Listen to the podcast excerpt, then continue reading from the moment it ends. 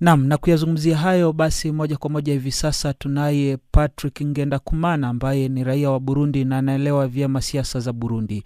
Bwana Patrick, hatimaye kuna raia ambao walishambuliwa katika eneo la Muramvya kwenye barabara ya kuelekea mjini Bujumbura.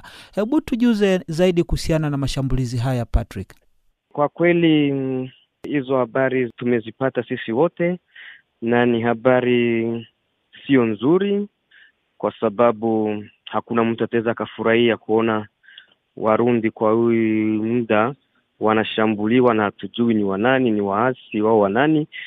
Akisha ndo hiyo hiyo Warundi wanawawa kwa mambo yenye hawajui hata anatokea wapi. Hiyo habari na mimi nimeisikia juzi usiku. Kwa huyu muda inajulikana kwamba pamefariki kama watu kumi na tano na wengine walijeruhiwa wasio wadogo na wanasema kuna wengine hawajui walipotelea wapi. Sasa lakini hata kwa hiyo muda serikali haijatuambia vizuri wanani walifanya hiyo matendo, wanani walishambulia waraia, hatujajua kitu hata kimoja. E, na mkumbuke kwamba mwezi jana kama nafikiri tarehe mwezi, mwezi uliopita kama tarehe Mei, kitendo hicho hicho kilikuwepo katika hiyo hiyo sehemu kwenye kama vilometa vinne kwenye hiyo mashambuliaji ya juzi imekuwa sasa. Tuingaliki tunasubiria serikali itatuambia investigation zayo itakuwa vipi, tujue ni nani e, tujue walikamatwa wanani, hatujui ni waasi, hatujui ni watu gani, kama ni wezi hatujui hata chochote.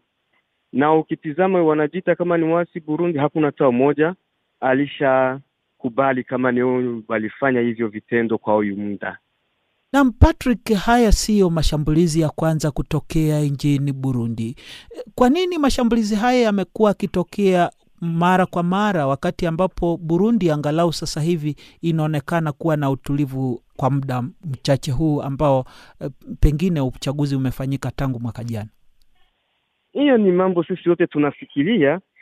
E, unakum, kama mnatizama vizuri, hata mwezi uliopita wakati huo mashambulizi imetokea E, na ile muda waliorusha magurumeti mjini Bujumbura, palikuwa viongozi nafikiri wa Africa Union na wengine walikuwa wanakuja kutembelea Burundi kutizama jinsi hali ya hewa ilipo nchini Burundi. Sasa ni jambo moja, hakuna mtu anajua ni kitu gani kinaendelea, kwa sababu hatujui wanashambulia ni wanani, na serikali yenyewe haijasema eti hawa tumewakamata ni waasi wala ni kikundi fulani. Hakuna hata kikundi hata kimoja kinayosema sisi njo tulifanya hiyo mashambulizi. Na jinsi umesema, inashangaza kweli, kila wakati kwenye watu wanaanza kuwa eh, naweza nikasema wanaanza kuwa na hope, wanasema mambo inataka kuwa vizuri nchini Burundi, amani narudi nchini Burundi, lazima pawe kitendo tu cha uharibifu hapa na hapa.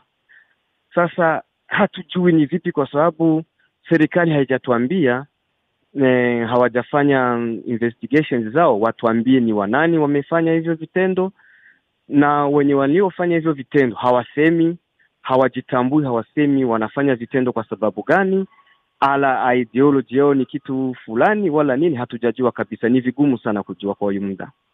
Nam, tumalizie na hili Patrick, hii inaathiri vipi maisha ya raia wa Burundi kwa ujumla, iwapo vitendo kama hivi vitakuwa vinatokea mara kwa mara, mabasi kushambuliwa ama mlipuko ya grunedi kutokea katika ukumbi ambao umejaa watu?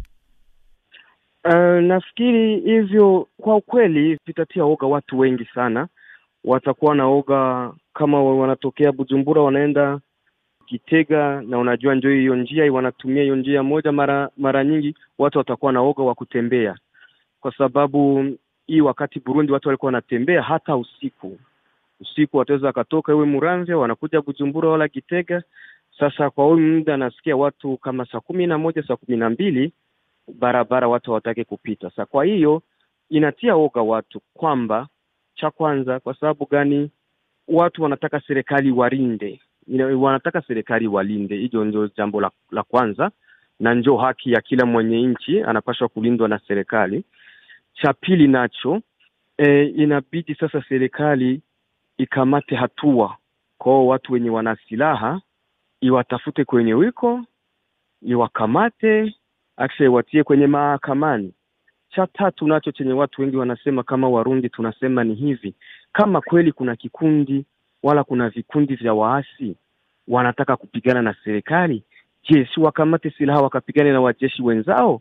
Haina maana wakamata silaha waanze kushambulia wananchi wenye wiko kwenye mabasi, wenye wanapita kwenye magari zao, wenye wanafanya shughuli zao bila tatizo hata moya. Kwa hivyo kweli inabidi pawe kazi itayofanyika na, na serikali kwa kusudi watu wawe na amani na, na wawe na imani kwamba eh, amani ni yote nchini Burundi. Naam, ndugu msikilizaji, huyo ni raia wa Burundi Patrick Ngendakumana akizungumza nasi moja kwa moja kwa njia ya simu, na ni kuhusiana na shambulizi lililosababisha vifo vya watu kumi na tano huko nchini Burundi katika eneo ama mkoa wa Moravia. Patrick, tunakushukuru sana kujiunga nasi. Na mimi nashukuru sana, nawashukuru na wote wanaotusikiliza.